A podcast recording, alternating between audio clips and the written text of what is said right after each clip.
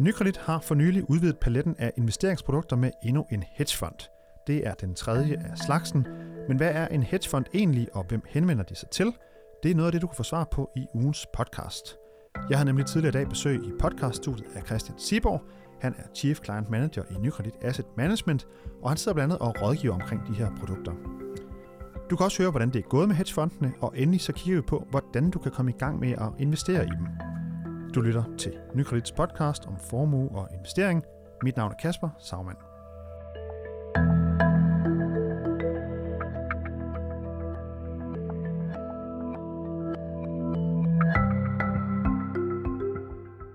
Måske har du hørt om begrebet hedgefonde.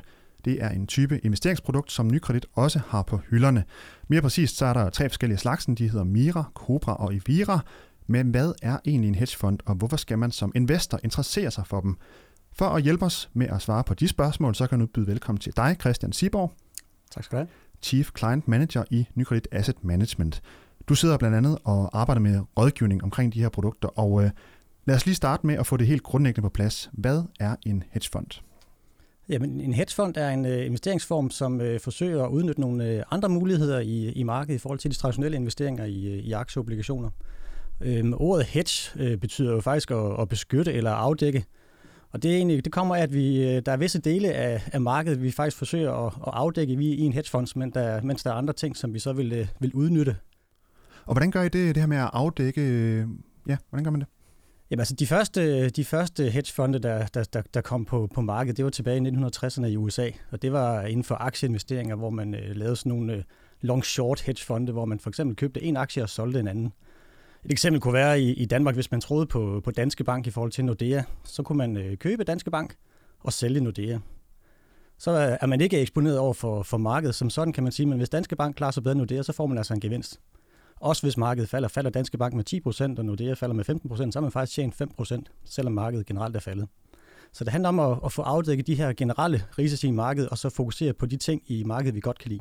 Så det er egentlig en, mere, en mindre risikofyldt investering end, end mange andre, er det rigtigt forstået? Det kan det være, men der kan også, øh, altså hedgefondene bruger også, de bruger finansielle instrumenter, vi bruger også gearing, og det her med at, at både at gå langt og kort i markedet, så man introducerer nogle andre typer af risici, så hedgefonde generelt er, er en mere kompleks produkttype. Og så øh, hører det jo også med til historien, det snakker vi også om øh, lidt i går, da vi lige talte om det, at hedgefonde, det er jo ikke alle steder, der lige måske har det allerbedste ry. Hvad, hvad er det, det går ud på?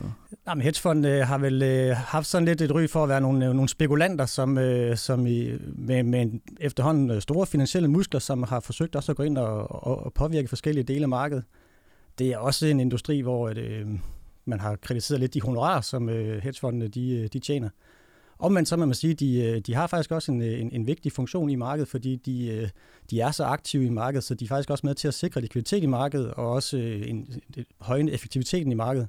Så de har bestemt en, en funktion også i, i dagens marked. Og nu nævnte vi lige i starten, at Nykredit har tre forskellige hedgefonde, som I udbyder til kunderne. Mira, Cora, Cobra og Evira. Og, og, og forskellene på de her tre, det er altså, at Mira og Cobra investerer i realkredit og statsobligationer, og Evira, det er virksomhedsobligationer. Kan du prøve at give et eksempel på, hvordan I arbejder for eksempel i, øh, lad os tage Mira? Det kan jeg godt. Hvad hedder det? Øhm, som, som eksemplet før med, med Danske Bank og Nordea, så det vi er interesseret i i Mira, det er, det er den mere rente, man får på, øh, på konverterbare realkreditobligationer i forhold til eksempelvis statsobligationer. Så, så grundlæggende set kan man sige, at vi vil gerne investere i realkreditobligationer, men vi er faktisk ikke interesseret i den øh, øh renterisiko, øh, kursfølsomhed, som sådan en investering også normalt vil betyde. Så det vi gør, det er, at vi, øh, vi køber nogle realkreditobligationer, og så sælger vi øh, statsobligationer, eller faktisk som oftest et, øh, et finansielt instrument, som gør det samme øh, imod, kan man sige. Så vi står tilbage med, øh, med forskellen, kan man sige, med, med, med risikopræmien på realkreditobligationerne. Det i sig selv, det kan, det kan faktisk godt være et, et relativt beskeden bidrag, kan man sige, på den enkelte position, og det er derfor, vi så også bruger gearing. Altså vi låner faktisk flere penge og kan købe flere realkreditobligationer, som vi igen afdækker til at opnå et øh, attraktivt afkast-risikoforhold. Og hvis du ligesom skal, skal opsummere lidt, øh, hvad er fordelene ved, en, øh, ved at investere i hedgefondene?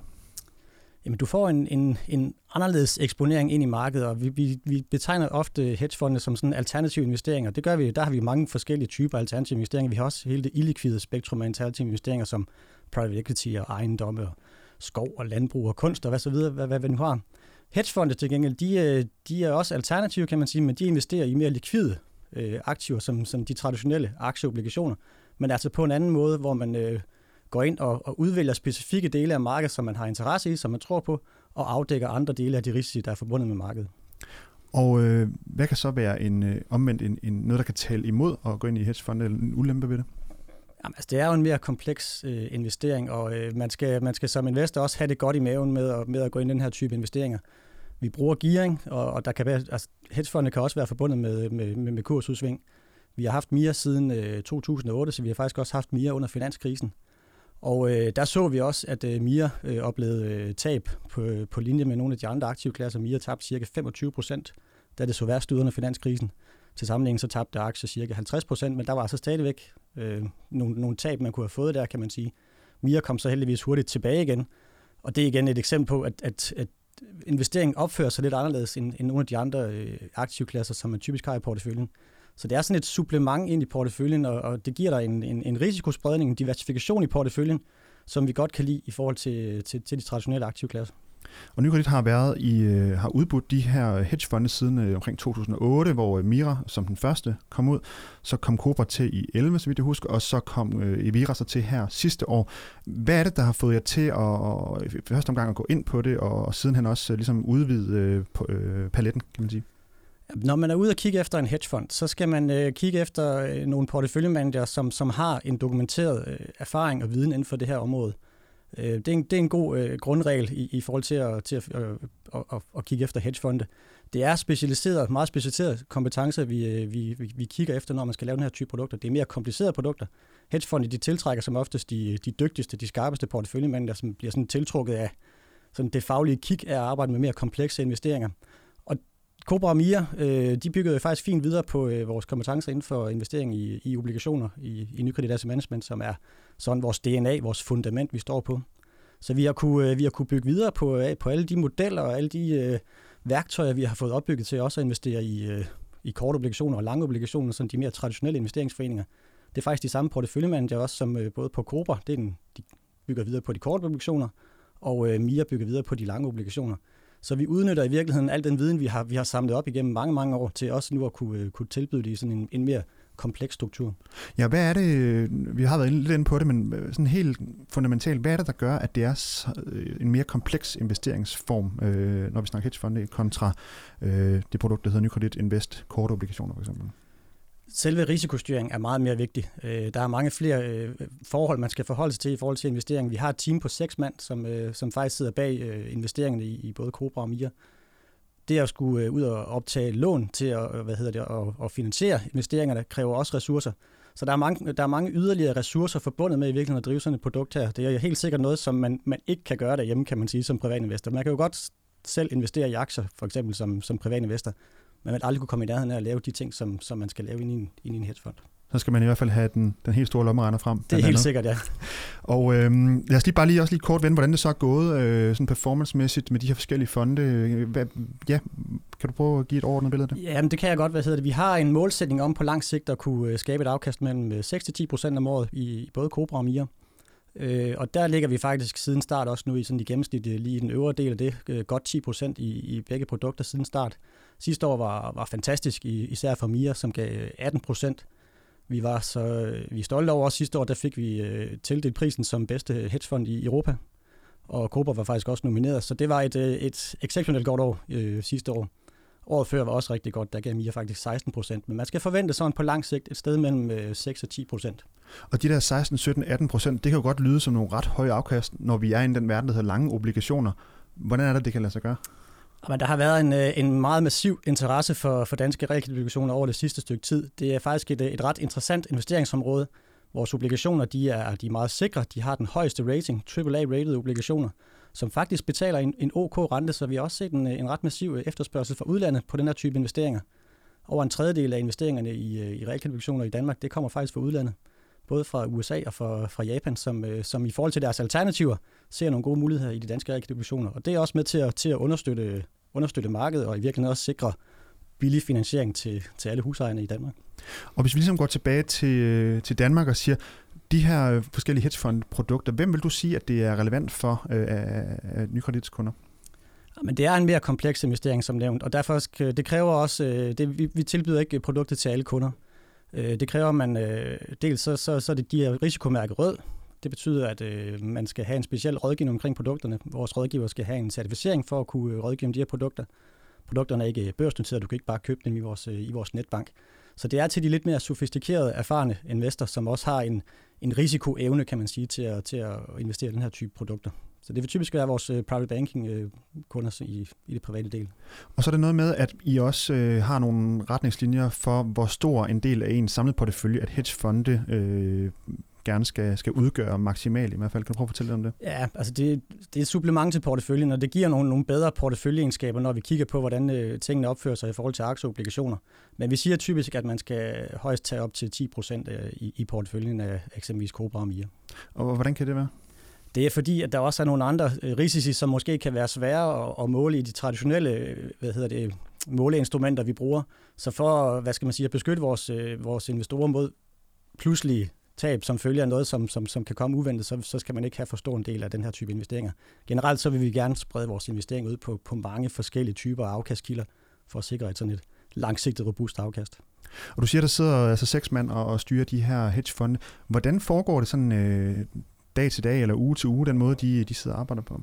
De har jo dels nogle, øh, nogle ret avancerede øh, regneværktøjer, øh, som, som de kan bruge. Det danske realkreditmarked er faktisk øh, det, det, det største i Europa, og et kæmpe produktudbud. Der, innovationen i markedet har været ret stor. Der er mange produkttyper på, på markedet, mange forskellige obligationer.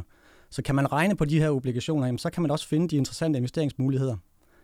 Øhm, og det er en del af det, kan man sige, men man skal også være, have føling med, hvad er det for nogle øh, bevægelser, der er i markedet. Hvad kommer der af ny lovgivning eksempelvis? Hvad kan det betyde for udbuddet af bestemte typer obligationer?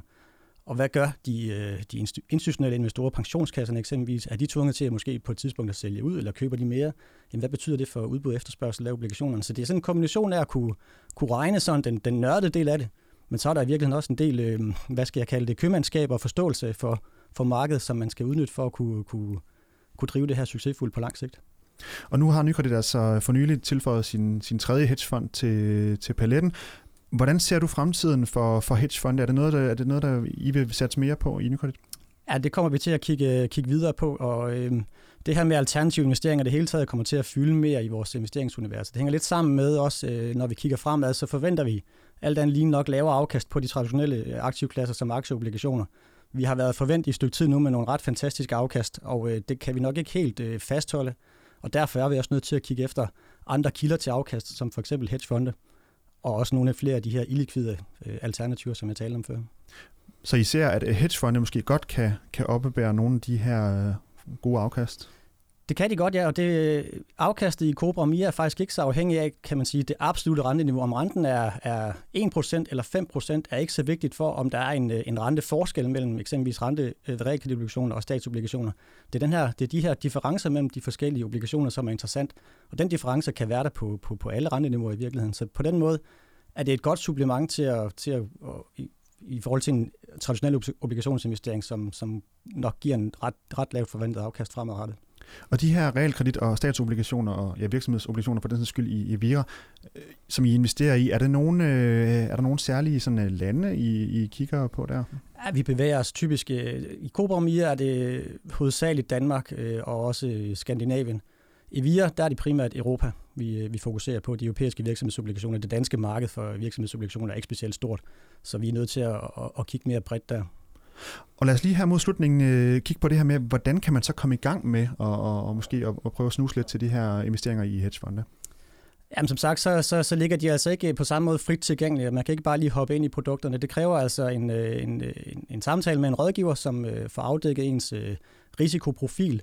Øhm, og så kan man øh, på den, den måde igennem øh, få, få en del ned i sin portefølje. Der kan man også få, få en anbefaling om, hvordan, hvor meget skal man lægge ned i sin portefølje. Det afhænger selvfølgelig af, øh, hvad man ellers har i porteføljen og ens øvrige risikoprofil. Og det er noget med, at der også er en, en lille øh, en form for test nærmest faktisk. Der er sådan en, øh, en, en hensigtsmæssighedstest og en egnethedstest, som man, man skal løbe igennem for, for at blive i virkeligheden erklæret egnet til at investere i den her type produkter. Så der er lagt en del, også fra lovgivningens side, beskyttelse ned over øh, investorerne, før de, de bevæger sig ind i den her type produkter. Er der nogen, du vil sige, at øh, det er måske ikke så relevant for dem at gå ind i, i hedgefonde? Hvad, hvad kunne det være for eksempel? Men hvis man ikke, altså det er mere komplekst, og det kan godt være svært at forstå den enkelte forretning, hvad er det helt præcist, vi, vi gør. Og hvis man ikke har det godt med det, så skal man i virkeligheden nok holde sig fra den her type investeringer. Man skal selvfølgelig have, have tillid til de øh, porteføljemanager, som, som investerer i den her type produkter, men hvis ikke man helt kan forstå, kan man sige, de afkast udsving, der også kan være, så skal man måske hellere holde sig til de mere traditionelle investeringer. Man kan i hvert fald læse mere om hedgefonde på Nykredits hjemmeside, hvis man vil det. Øh, men i hvert fald i første omgang, tak fordi du kom her i podcasten, Christian Tiborg, og gjorde os lidt klogere. Selv tak. Chief Client Manager hos Nykredit Asset Management, Asset Management hedder det, var det altså, som vi har med her. Du har lyttet til Nykredits podcast om formue og investering. Du kan følge podcasten hver uge på nykredit.dk eller iTunes, SoundCloud, Stitcher og TuneIn. Og hvis du har idéer til emner, vi skal tage op her i podcasten, eller forslag, eller ris eller ros, eller hvad det nu måtte være, så kan du sende en mail til podcast Tak fordi du lyttede med.